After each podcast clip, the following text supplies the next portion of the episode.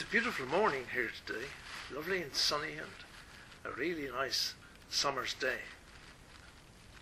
And we're going to talk again about the book of Joel. Today we're going to talk about Joel and the day of the Lord. The day of the Lord. You know, some of these books, as we start to study them, Uh, come easier in some ways than others. But I find the book of Joel uh, quite interesting, but difficult. Nevertheless, we will carry on with the Lord's help. We finished our talk last week with Joel reminding the priests, telling them to lie all night in sackcloth and ashes, and therefore they must sanctify themselves and call a solemn assembly, and then to gather all the elders and the inhabitants of the land into the house of the Lord your God, and then to cry out to the Lord. Get yourselves right with God, he's telling the priests. Repent in sackcloth and ashes, and then sanctify yourselves. All the vessels in the temple were sanctified. They were set apart for the use of God alone. And that's what he's telling these priests to sanctify themselves. And that's what God wants of each one of us who claim to be followers of him to sanctify ourselves, separate ourselves from the things of the world and do things solely for the use of God in our lives. The people were therefore instructed during these solemn assemblies to do no work. They were to keep themselves solely in a, a state of sanctification and not to get involved in anything else. You know, I checked up on some of, of, the occasions when solemn assemblies were called quite a few times in Scripture, but there was one very interesting one which I thought I would just slip in to to just uh, tell you about this. Jehu, who was king of Israel, and he decided that he would call a solemn assembly. And he said, Sanctify a solemn assembly for Baal. Baal worship was idol worship, and it was rife through Israel. One of the reasons why God had treated Israel so severely was because of Baal worship. But Jehu had a subtle plan, and he declared a solemn assembly for Baal. And the elders and the others, they proclaimed it. And Jehu had messengers sent through all Israel and all the worshippers of Baal came. And the house of Baal, which was in Israel, was packed out. As the Bible says, it was full from one end to the other. And uh, Baal was to be worshipped. This is in 2 Kings chapter 10 from verse 19, if you want to look it up yourselves. And then he made sure that there were no other worshippers other than those who worshipped Baal. And he made sure they weren't there as impostors. And then he had the sacrifices, and they started the sacrifices, and then he had a group of special forces waiting in the wings. And he sent all these troops into the house of Baal and they killed all the worshippers. They broke up the images and they broke up the temple. And at that time, for a while at least, it broke up the Baal worship in Israel quite a drastic way to have a revival. But nevertheless, that was just interesting, I thought, that in fact there was a solemn assembly called to the prophets of Baal. But one of the most interesting ones I looked at was one that Solomon called. Solomon is a good example of forming a solemn assembly. And following the dedication of the temple, in 2 Chronicles 6, verse 28, we read the prayer of Solomon, which he made after or during the solemn assembly. And here's the prayer he made. And really, this prayer is quite prophetic because he had, well, wait till I read it and you'll see how prophetic it was. If there be, if there be dearth in the land, if there be pestilence, if there be blasting or mildew, locusts or caterpillars, if their enemies besiege them in the cities of their land, whatsoever sore or whatsoever sickness there be, then what prayer or what supplication soever shall be made of any man or of all thy people Israel, when every one shall know his own sore and his own grief, and shall spread forth his hands in this house, then hear thou from heaven thy dwelling place, and forgive, and render unto every man according unto all his ways, whose heart thou knowest, for thou only knowest the hearts of the children of men, that they may fear thee, to walk in thy ways, so long as they live in the land which thou gavest unto our fathers. What a wonderful prayer. But he was looking forward to a time when Israel would sin. Second Chronicles 7, in verses 8 to 10, we have a similar type of thing. Also, at the same time, Solomon kept the feast seven days, and all Israel with him, a very great congregation from the evening in, from the entering in of Hamath unto the river of Egypt. And in the eighth day they made a solemn assembly, for they kept the dedication of the altar seven days, and the feast seven days. And on the th- third and twentieth day of the seventh month, he sent the people away from into their tents, glad and merry in heart, for the goodness that God the Lord had showed unto David and to Solomon and to Israel his people. The result of that solemn assembly, the people went away thankful in heart and grateful to, to God for all that he had done through David and through Solomon. But we read further on then in that chapter, down to verse 12. That night the Lord appeared to Solomon by night and said unto him, I have heard thy prayer, and have chosen this place to myself for an house of sacrifice.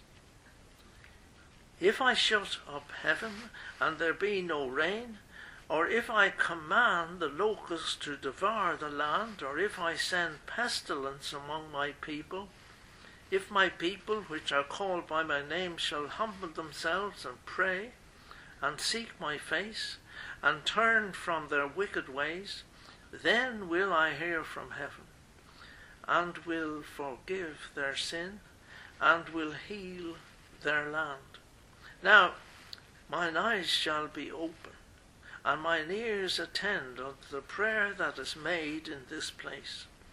For now have I chosen and sanctified this house, that my name may be there for ever, and mine eyes and mine heart shall be there perpetually. The Spirit of God speaking through Solomon could see how Israel would be corrupted. And then we have that reply from God, from the Lord, that night to Solomon. A solemn assembly was always called for special days.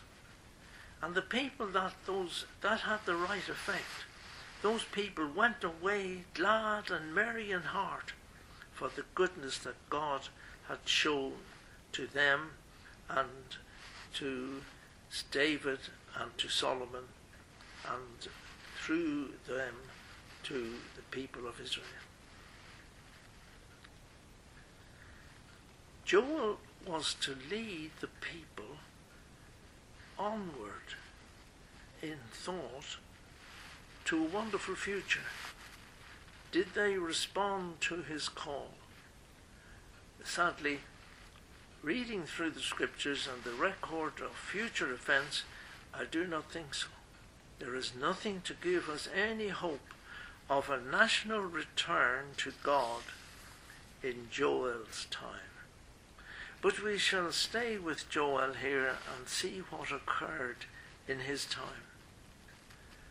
Reading on in chapter 1 and from verse 16, we see Joel was thinking about all that had happened to these people. In the midst of all the, the devastation, again so vividly shown. And it says, Is not the meat cut off before our eyes? Yea, joy and gladness from the house of our God. The seed is rotten under their clods. The garners are laid desperate. The barns are broken down. For the corn is withered. How the beasts do groan the herds of cattle are perplexed, because they have no pasture. Yea, the flocks of sheep are made desolate. Poor Joel could see nothing but disaster before his eyes. And what was his answer? Joel's answer was to commit it all to God in prayer in these days in which we live, what is your answer? What is my answer? The same as it was in Joel's day. Commit it all to God in prayer. This was a short prayer here that Joel made. O Lord, to thee will I cry, for the fire hath devoured the pastures of the wilderness and the flame hath burned all the trees of the field. The beasts of the field cry also unto thee, for the rivers of waters are dried up, and the fire hath devoured the pastures of the wilderness. You know, we've seen in recent days these fires in California and in Australia just a few months ago very similar to what Joel was having to face in Israel. And then in verse 15, we have this prayer or this order that Joel is sent out. Alas, for the day of the Lord is at hand and as a destruction from the Almighty shall it come. Blow ye the trumpet in Zion, and sound an alarm in my holy mountain. Let all the inhabitants of the land tremble, for the day of the Lord cometh, for it is nigh at hand. He introduces here the promise from God, it is nigh at hand. And it still is. What is this day of the Lord that he's talking about? Joel has just described the condition of the land and of Israel as a nation, but now he is given this vision of some greater judgment from God, which will come the day of the Lord. Now we must remember that this book of Joel was written for the Jewish nation. Our Lord had not come to the earth and had not been crucified nor risen from the dead, so the church is not seen nor envisaged in these verses. However, Christ, before he ascended, left a wonderful promise to his followers. Joel has seen this promise from God, which is nigh at hand and which was going to be disastrous in many ways. But we as Christians have received a wonderful promise from Christ. He said to his followers, I go to prepare a place for you. I will come again and receive you unto myself, that where I am, there ye may be also. John 14, verses 2 and 3. You know that prophetic promise which Jesus said to his disciples before he ascended. This prophetic promise has been more fully expressed by the Apostle Paul in his various epistles and also by the Apostle Peter and others. Here's what Paul said when he wrote to the Thessalonians, the first book of Thessalonians, chapter 4, from verse 14. For if we believe that Jesus died and rose again, even so also they which sleep in Jesus will God bring with him. For this we say unto you by the word of the Lord, that we, we which are alive, Paul thought that this could even happen in his day that we which are alive and remain unto the coming of the Lord shall not prevent them which are asleep, shall not go before them which are asleep, those who have died. For the Lord himself shall descend from heaven with a shout, with the voice of the archangel, and with the trump of God, and the dead in Christ shall rise first. Then we, which are alive and remain shall be caught up together with them in the clouds to meet the Lord in the air, and so shall we ever be with the Lord. Wherefore, comfort one another with these words, comforting the people who were worried about what was going to happen in the future. 1 Thessalonians 4 14 to 18. This event usually known as the rapture of the church. The rapture of the church, I was looking at my old Oxford English Reference Dictionary, and it says for rapture, the act of transferring a person from one place to another. What a good description! The rapture of the church, the act of transferring a person from one place to another from this earth to glory. And following on from the rapture of the church will take place the day of the Lord, which is mentioned in our passage for today. The day of the Lord heralds in a time of great tribulation, wars, famines, pestilences, earthquakes, and extreme trouble. We are given a short, typical explanation in the book of Joel, chapter 2, and reading from verse 1. Joel speaking Blow ye the trumpet in Zion, and sound an alarm in my holy mountain. that all the inhabitants of the land tremble, for the day of the Lord cometh, for it is nigh at hand a day of darkness and of gloominess, a day of clouds and of thick darkness, just like a dark, dull morning. There hath not been ever like it, neither shall be any more after it, even to the years of many generations. The earth shall quake before them, the heavens shall tremble, the sun and the moon shall be dark, and the stars shall withdraw their shining. For the day of the Lord is great and very terrible, and who can abide it? As our Lord said prophetically, speaking in Matthew 24 verses 21 and 22, For then shall be great tribulation, such as was not since the beginning of the world to the time, no, nor ever shall be. It is important that we understand the difference between the coming of the Lord to the air as a bridegroom coming for his bride in the rapture of the church.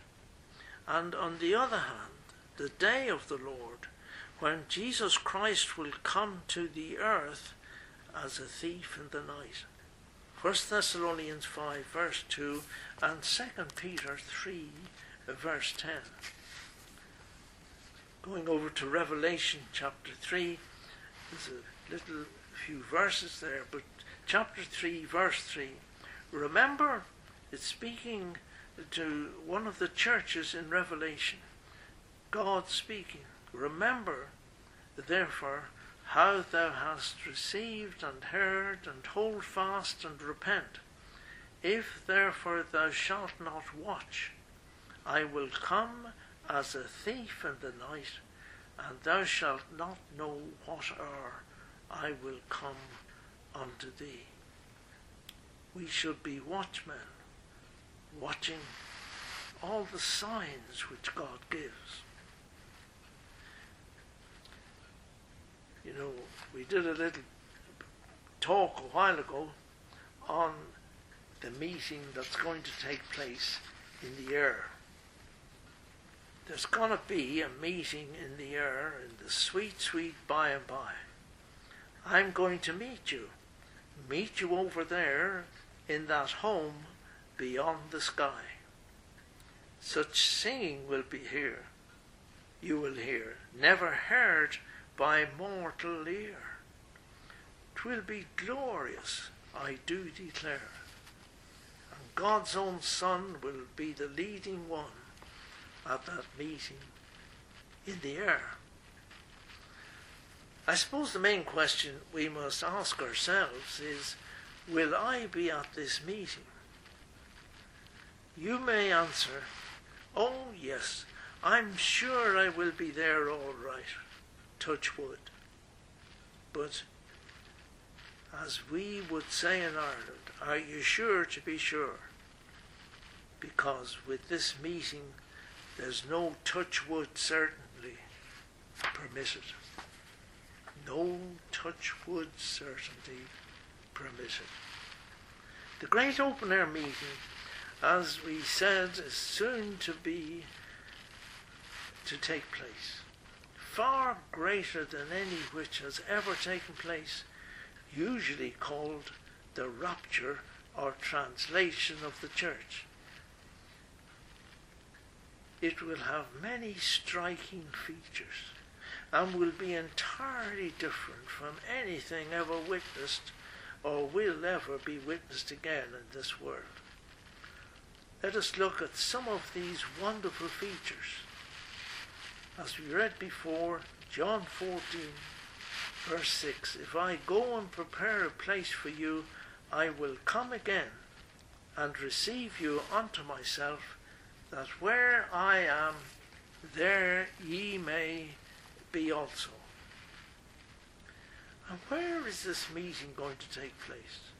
It's not on earth, it's not, it's not in heaven, but in the air.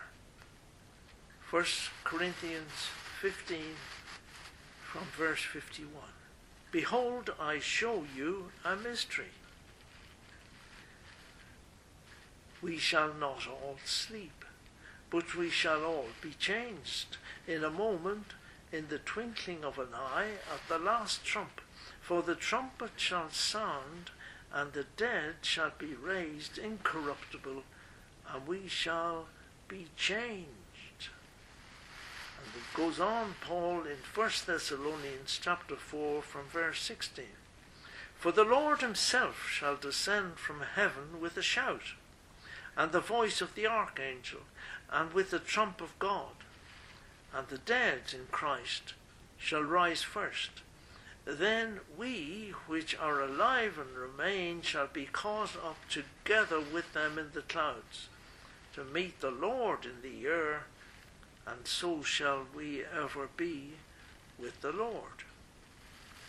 Who will be present? We talk there about we will do this and we will do that. Who will be present?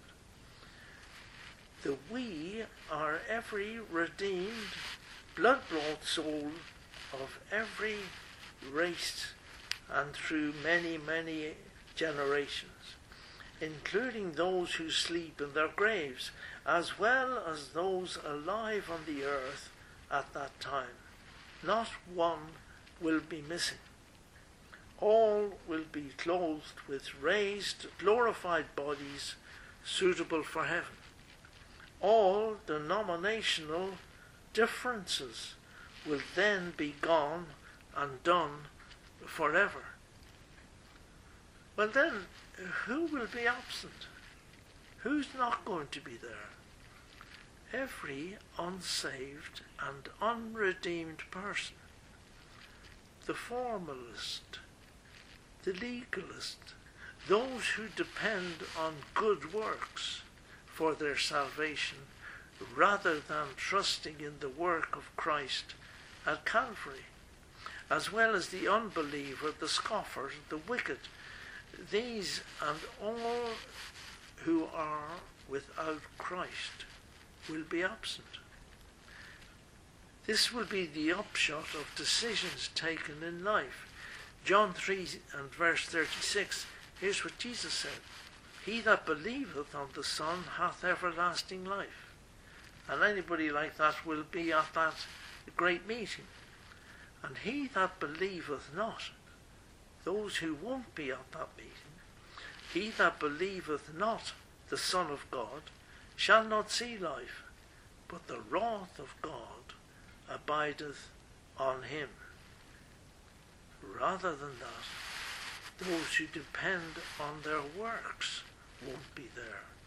And that's why Paul, writing in Ephesians, says in verse chapter 2 and verse 8 and 9, For by grace are ye saved, through faith, and that not of yourselves.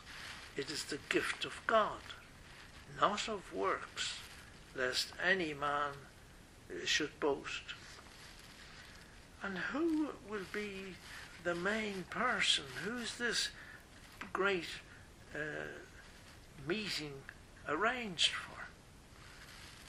Amid, amidst the many wonderful circumstances of this meeting, one will far transcend all others.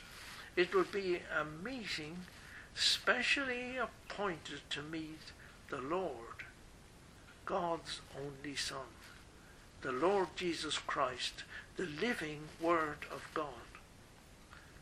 Around the glorious person of our Saviour, the Lord Jesus Christ, crowned with glory and honour, God's anointed one will meet with millions of his redeemed ones. What joy to our Redeemer to be surrounded by a great throng of those who are the fruit of the travail of his soul, for whom he poured out his soul unto death. And as they too gaze upon that precious face, once so marred more than any man's, but now radiant with glory, what joy will fill every heart, and how perfect will be their place of acceptance with God. It is our sincere prayer that no one listening to this talk will miss this great meeting in the air and be left on earth to face the horrors of the day of the Lord as vividly portrayed in the book of Revelation. We believe that it is getting close to when the day of the Lord shall come. And you may ask, why? Well, here are a couple of reasons. One day, Jesus was confronted by some Pharisees as to when the kingdom of God should come. That is, when would he come back again to this earth? He gave two reasons as to how they would know that the time was near. Two reasons that we should know when the time is getting close. And so he said in Luke 17 uh, from verse 26 As it was in the days of Noah, so shall it be in the days of the Son of Man. As it was in Noah's time, if we see that those days are getting like as it was in Noah's time, then that's going to be a sign. And he went on. They did eat, they drank, they married wives, they were given in marriage until the day that Noah entered into the ark, and the flood came and destroyed them all. Likewise, also as it was in the days of Lot. And he goes on to explain what happened in the days of Lot. They did eat, they drank, they bought, they sold, they planted, they builded. But the same day that Lot went out of Sodom, it rained fire and brimstone from heaven and destroyed them all. Thus, even thus, shall it be in the day when the Son of Man is revealed. Now, he said, whatever occurred during the lifetimes of Lot and Noah would be repeated, or, as he said, so shall it be in the days leading up to Christ's return. The days of Noah are described in Genesis as being extremely wicked, days of gross immorality and sexual deviation were rife. And now observe the lifestyles of those living in the days of Lot, much the same as that of Noah's time, but with one major exception. They did not marry wives they were homosexuals. Unless one is living in cloud cuckoo land, we have to admit that we are living in very similar days as to that of Noah and Lot. But this time, these days are not hundreds of years apart. These days are running concurrently. Jesus has given us these indications and many more as to the future, and he derided those who ignored them. Again, Jesus said to the Pharisees and the uh, Sadducees, and they came to him and tempting him, desired him that he would show them a sign from heaven. He answered and said, unto them. When it is evening, ye say, It will be fair weather, for the sky is red, and in the morning it will be foul weather today, for the sky is red and lowering. O ye hypocrites, ye can discern the face of the sky, but can ye not discern, discern the signs of the times? Matthew chapter 16, verses 1 to 3. May God give us eyes to discern the times in which we are living and act as ambassadors for Christ, telling those around us to believe on the Lord Jesus Christ, and thou shalt be saved. Thank you very much.